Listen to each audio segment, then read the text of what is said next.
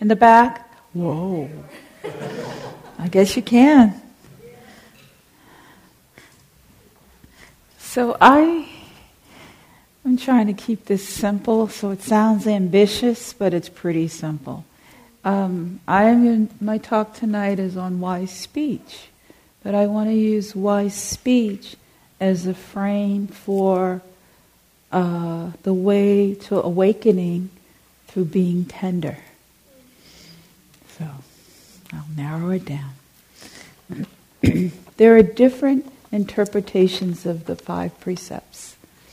And for many of you, you know that the five precepts are the ethical guidelines or the foundation to the teachings of the Buddha.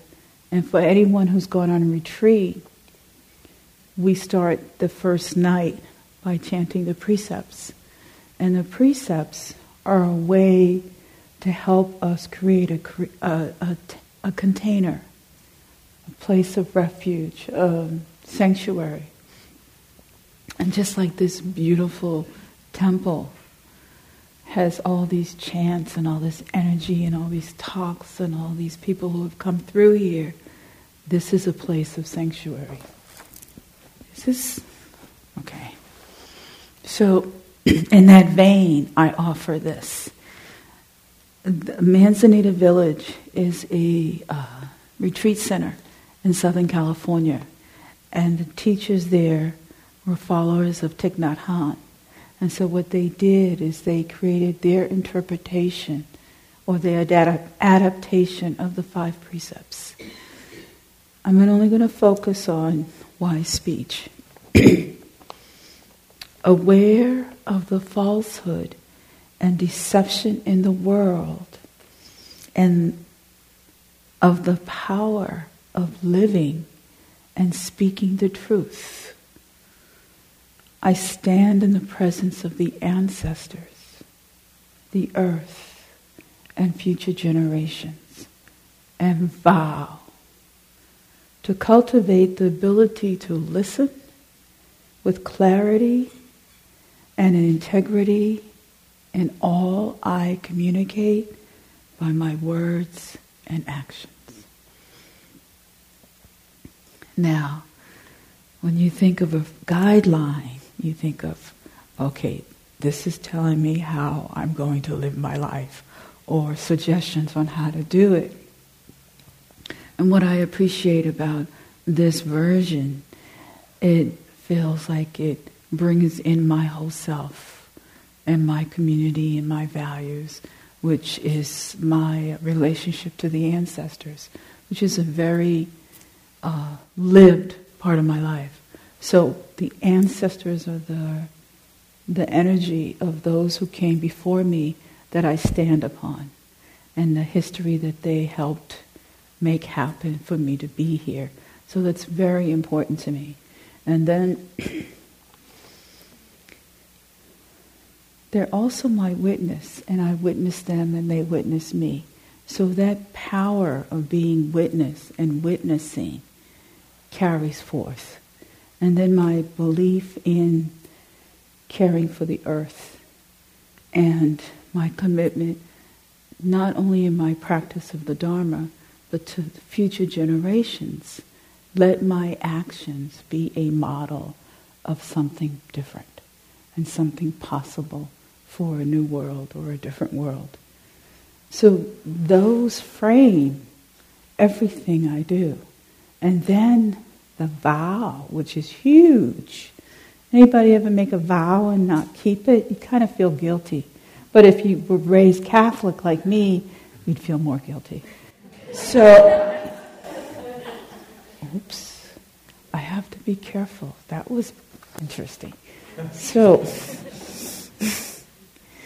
when I make a commitment or a vow, I'm saying I am making an effort, an effort to cultivate this practice, to cultivate the ability to listen with clarity and integrity in all I communicate by my words and actions. and in the Eightfold Path, which is another uh, path of guidelines for us to follow. Wise speech shows up there. So before we even speak, we have to think about what we're going to say. So before we even think about it, now I'm going to take us back. What is your intention? What is your purpose? So there you go from intention, okay, I want to say something. What is the purpose of what you have to say? And then,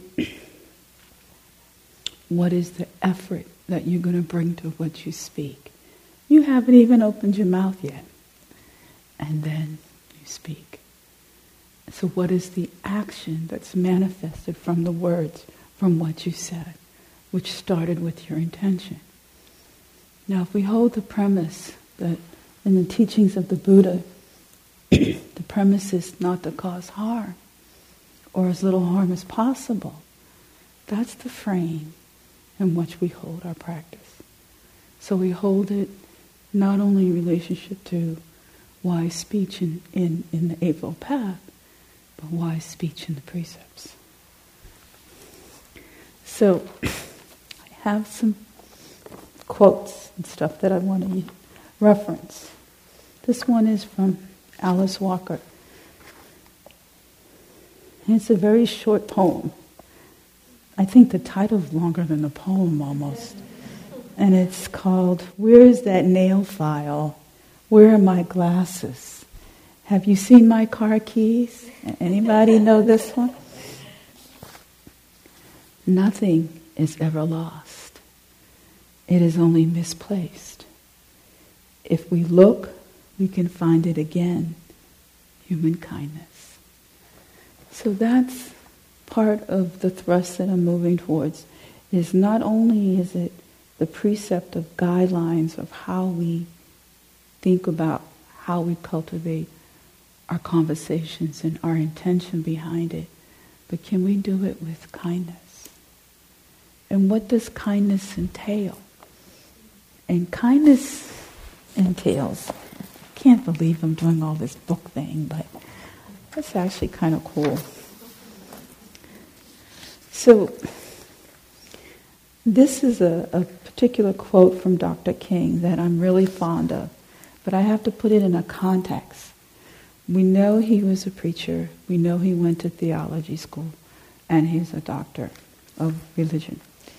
And he, this, this uh, quote is from the drum major instinct. Now, in the South, going to um, a black school or going to any college, most of the young black kids would join the um, what do you call it? The the par- not the parade. That's the end result. The the team with the what's it called? Oh yes, thank you.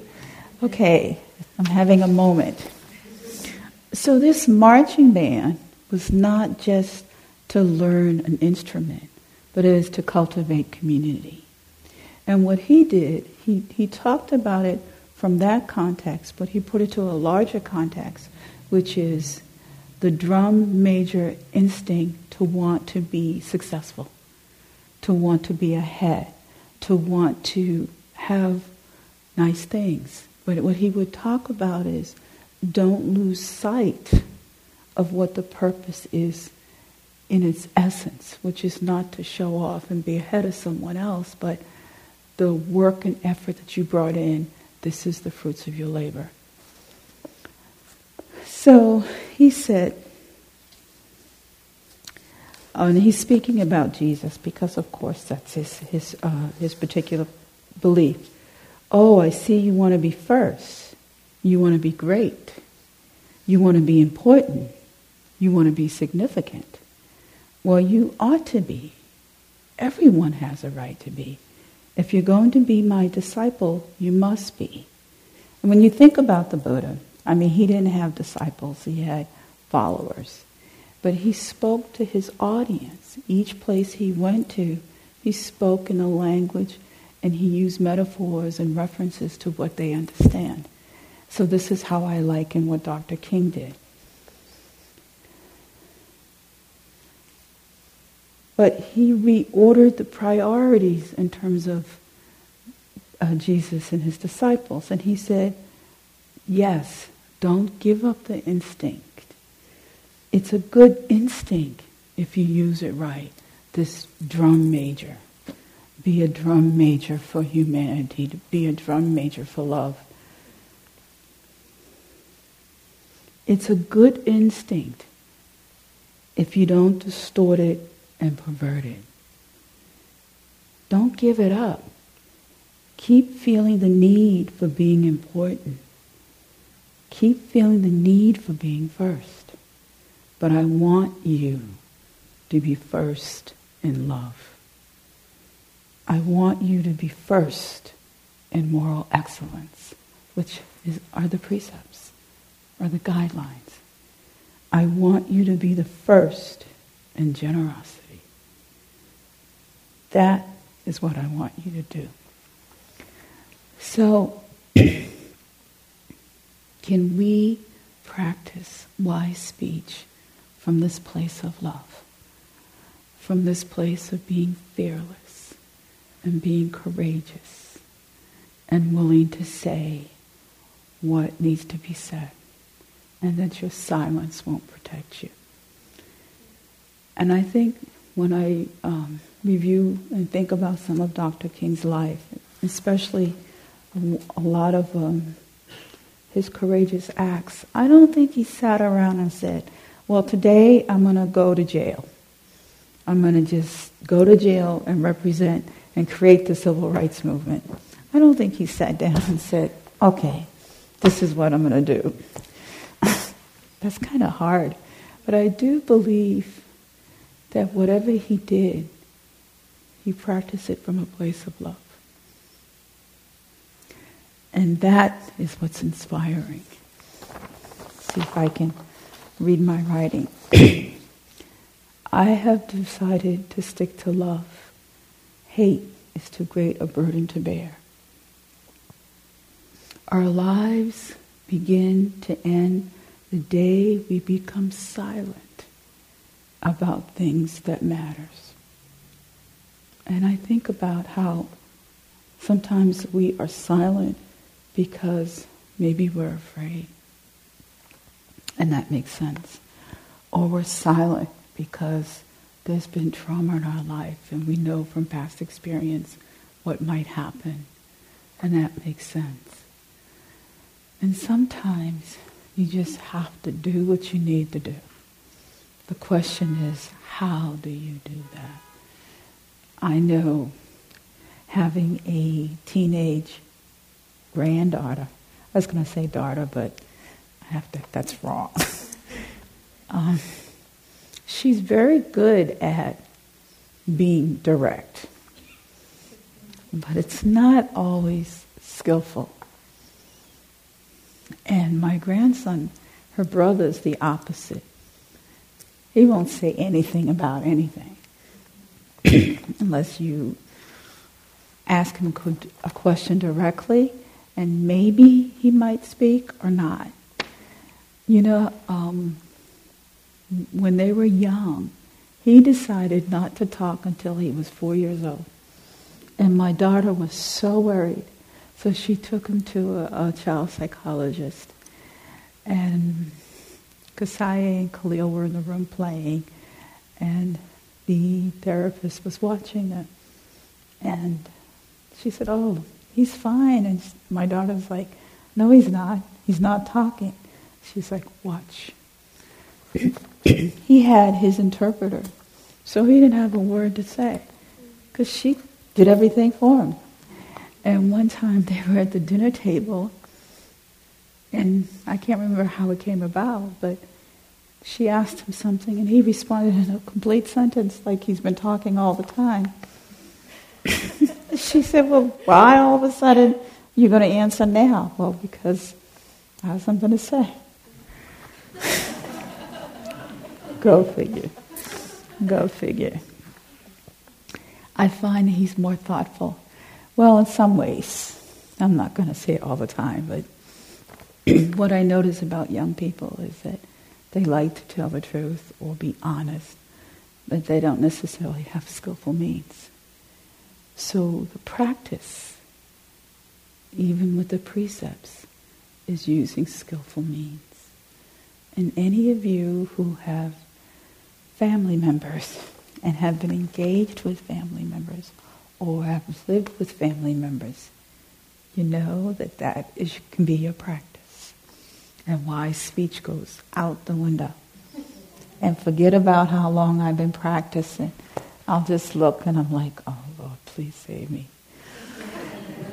Because something will come out and I'm like, can I? Nope, it's already out. And then I'm like, I, yes, I said it. And yes, I meant it. and then I'm like, okay, let's start this practice again. And that's what's so beautiful about it is that we have an opportunity over and over and over to learn from our mistakes. Of course, I have other things to quote, but I can't find them at the moment.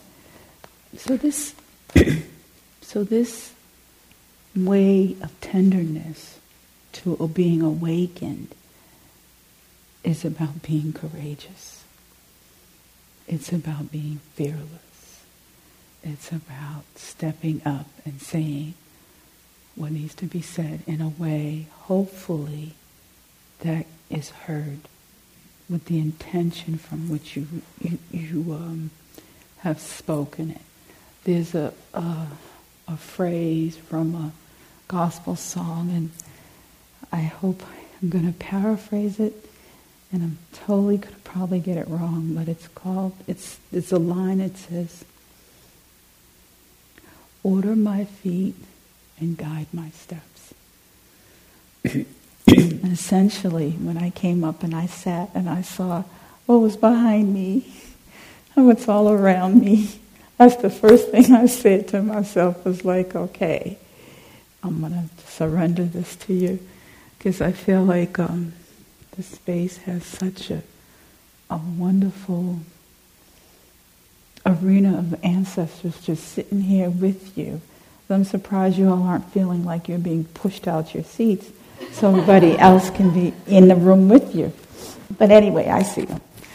So, this place of being courageous is not always easy sometimes with our children or grandchildren or children we don't even know, we have to say some, speak in a way that's firm and caring and loving and still firm.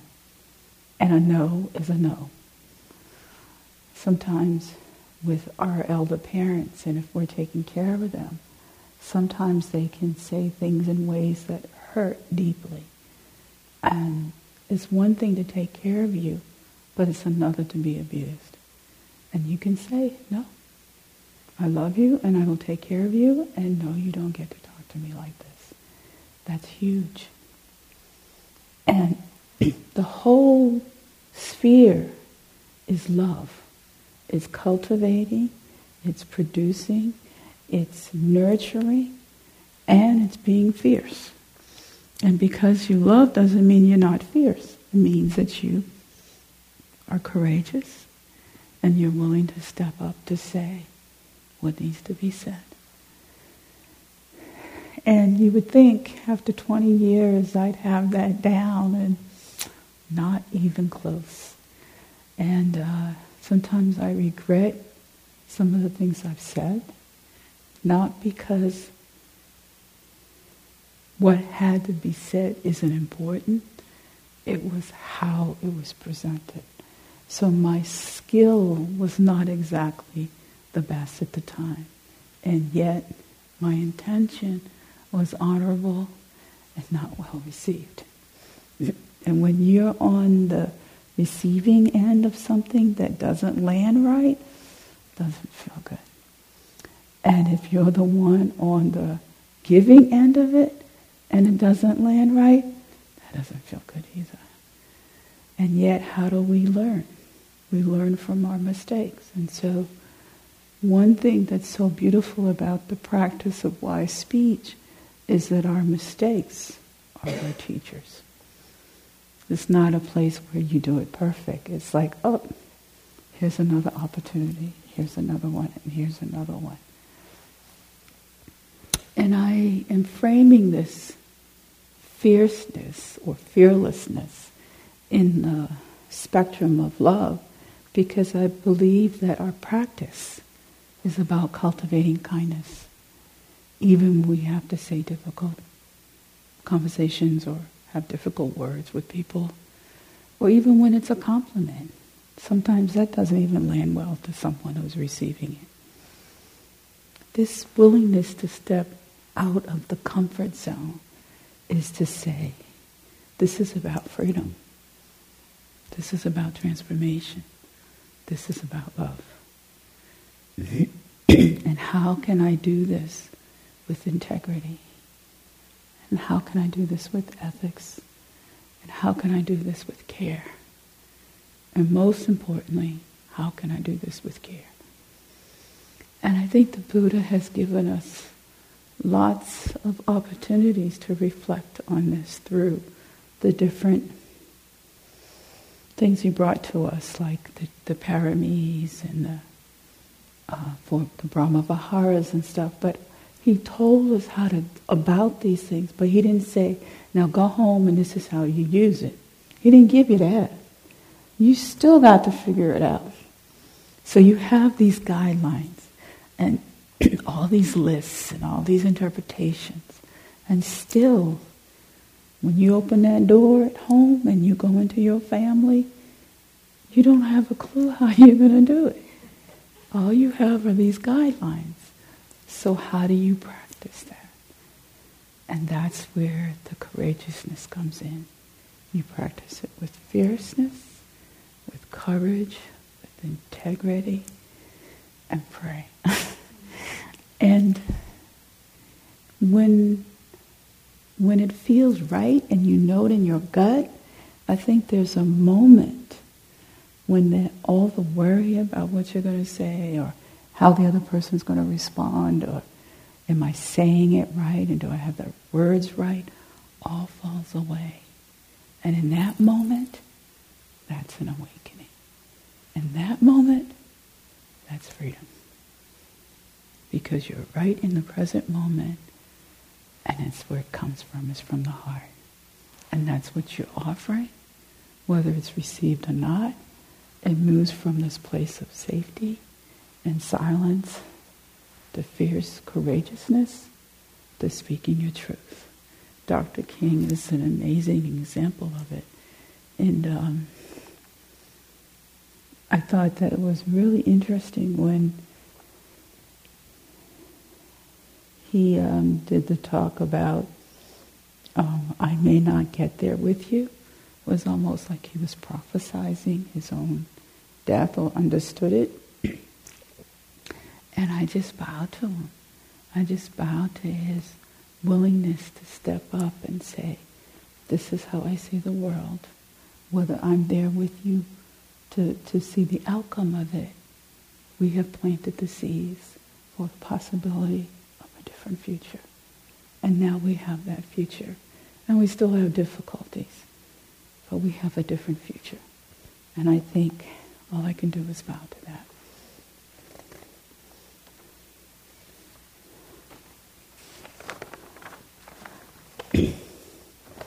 of course, oh, here it is. So, in this place of courageousness and this place of fierceness and this place of beauty and this place of trepidation, and this place of unknown, the unknown, and the willingness to trust that and to move forward, I offer this poem called the Quiet Psalm. Let there be a quiet that falls like grace over all of us over our hands, which have slowly become guns, our teeth now daggers, and over our hearts, which explode with the suicide bombs.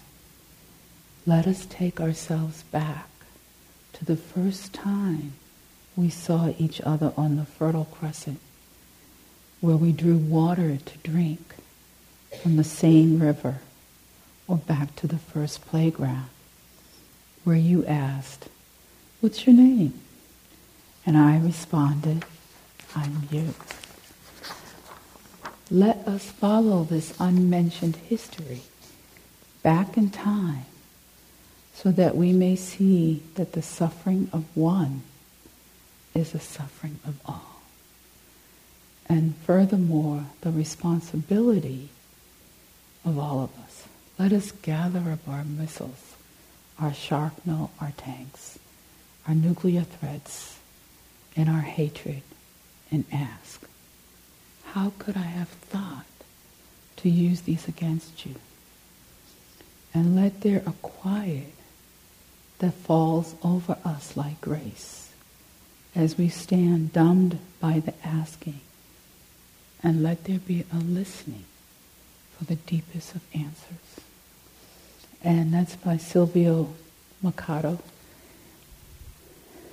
And I offer that poem as another way to understand what happens when you move forward from this place of silence to this courageous act of speaking and loving and being in the present moment and following the Dharma and saying that my silence will no longer serve me and I'm willing to step up and to be fierce and courageous from this place of love as a way of tenderness to open to the possibility of being awake and experiencing liberation. So thank you all. And um, I'm going to just open it for questions and comments. And this will give me a chance to drink some water. Thank you.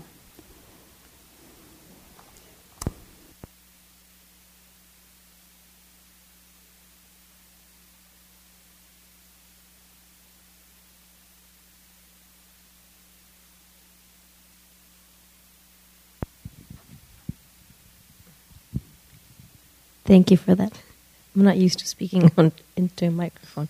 Um, thank you. That was really great, and I love the quotes and you know those references to people we know and admire. Um, and I wanted to ask you about f- forgiveness. Like, how do you? Because you talked about, you know, the mistakes or the or you know not saying things like you always want to with the family, and so how do you uh, practice self forgiveness?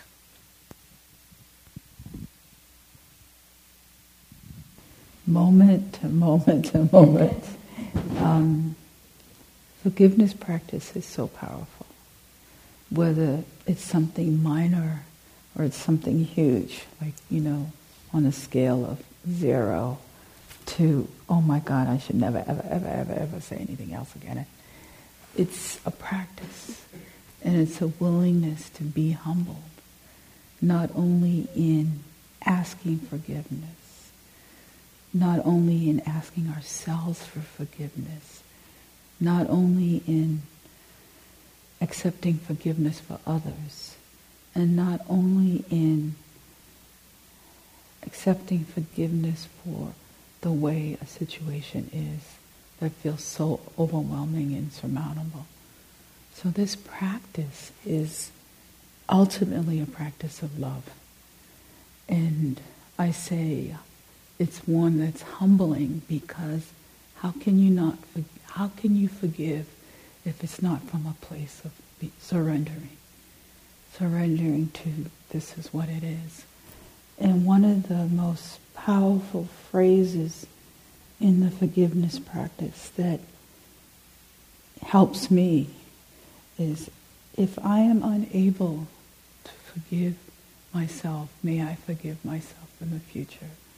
Or if I am unable to forgive you, know that I will in the future. Which is like not your back way, back door out, but it takes the weight off of I'm not ready. I'm not thinking about it. Don't ask me, don't come around, don't, don't even open your mouth. I'm not there. So let me have this space so when I'm ready, then I can receive it. Receive it with the intention that it's being offered. And I can also give it with the intention that's sincere. Because that's where the true healing lies. And when you mentioned the word forgiveness, I said to myself, can't talk about everything all at once. I can't talk about everything at once. It's such a powerful and beautiful, beautiful practice. So thank you for asking. I hope that helps.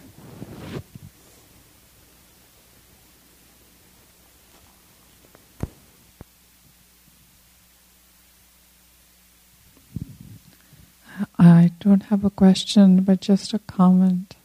It's um,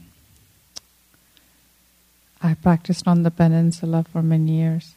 I haven't been to the East Bay, so it's the first time I heard um, words from the gospel songs in in in a dharma talk, and it's it's really wonderful.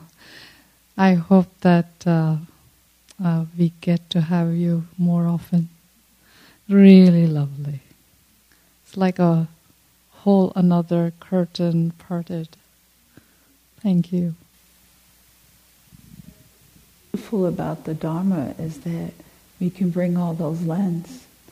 And I wasn't raised, I was raised Catholic, and we didn't have this. So I love, I love bringing this perspective in because the teachings are universal. So thank you. Thank you very much.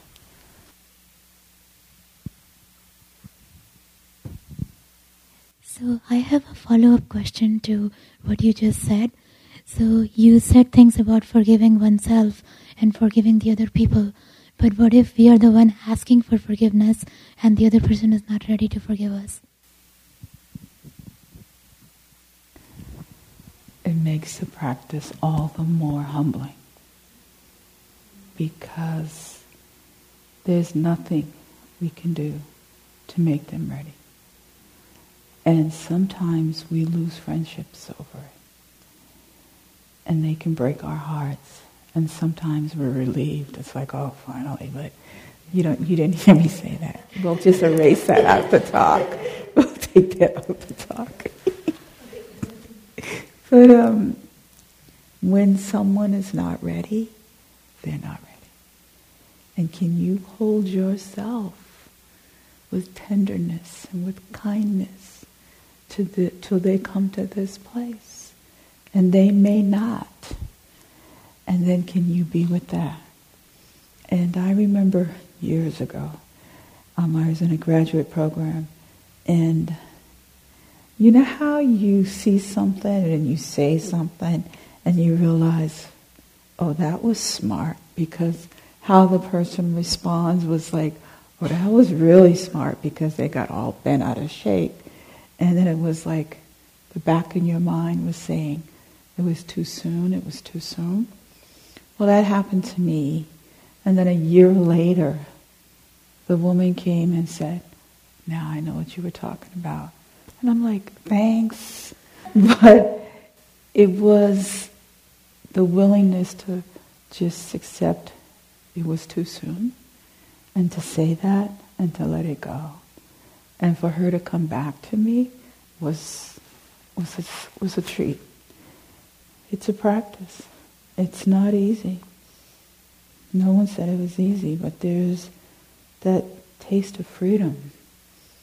That's not so much the yearning and the desire and the clutching of it, but when there's an ease that this has been healed, that there's a sense of freedom with that. So thank you. Hope that helps. Thank you. Um, I think that my question or sense as you were talking about like wise speech was around wise speech with oneself or towards oneself Um, and that's something that I've just been practicing as the piece around forgiveness and the judgment that gets handed down by me for me, just for me, especially tailored for me, just for me. and um, I guess I just, you know, would like to hear any thoughts that you might have around that.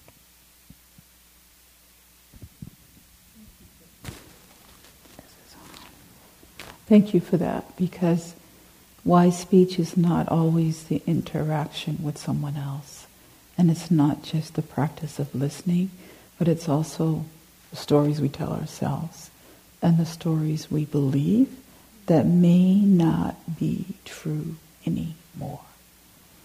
And one of the ways that I have been letting go of some of those horrible, painful, like crawl up and want to die kind of stories is I've started this ritual of bowing to it and saying, Thank you for serving me and helping me when I didn't know anything else. And now it's time for you to go. And this is where the challenge becomes harder because you're replacing an old story or an old pattern or an old wound that no longer serves you. But to replace it means then you have to exercise a new muscle. And because the old story, you can be nice to it, it's like, I ain't going that easy. No. exactly. No. No, it's like, no, I'm not leaving. That's it. I'm staying forever. Right? You're like, wait a minute. So maybe you have to do it in increments. Because when you let go a little bit, it clings. You know how little kids will just latch onto your leg and never let go? That's how those old stories can be. So bringing, again, kindness to yourself, even when you're in the midst of the story, can shift the, the suffering a little because your intention and your effort is there's a new story and I don't believe this anymore. But it takes so much to do. And it's worth it. It's worth it because that's freedom. In, in the metta practice, there's a, a phrase that I use for myself is, may I be well. But I don't use, when I understood well, I didn't think about it in terms of the teachings of the Buddha. There is a book by um, think her name is Toni Cade Bambara, and it's called The Salt Eaters. Eaters. And it's about this African American woman who does everything for everybody. And she's the pillar of the community and all of this. And it opens up with her being in the hospital. And this healer comes in, or a spiritual guide, and she says, Do you want to be well? And uh, part of the story is this woman's in the bed and she's living her life and all the things that she does. And she said, I want to be well. So what you're saying is, I want to be well. So it's a practice. And remember the kindness. Because it's for your whole life, not just that piece. And it's moment to moment to moment. So when you practice it with tenderness, you've already changed the story. What to do, thank you. Before we go into the dedication of merit, which I love doing, and I love it because we're offering our intentions and our efforts to the greater good of everyone, even those that we might not think they deserve it, and especially for ourselves. So I am going to do the dedication of merit, but I invite you to dedicate it to someone, yourself, for yourself, or maybe someone you care about, or your plant, or your rock, or your tree, or your cat, or someone that's important to you. And I'll dedicate the merit as well. So we'll begin now. And just um, as I'm saying the metta phrases as part of the dedication of merit, if it's for yourself, then totally embrace it for yourself.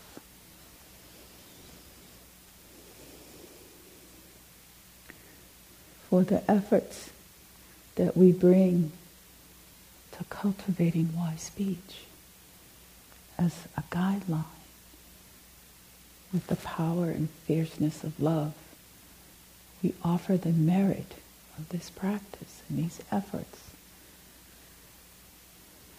to the healing and liberation of all beings in all directions. May all beings be protected from inner and outer harm. May all beings live with ease and well-being. May all beings love and be loved.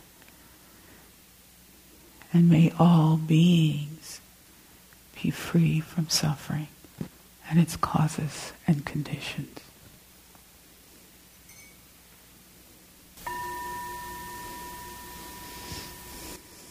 Thank you for your practice and your teaching. Thank you for listening. To learn how you can support the teachers and Dharma Seed, please visit dharmaseed.org slash donate.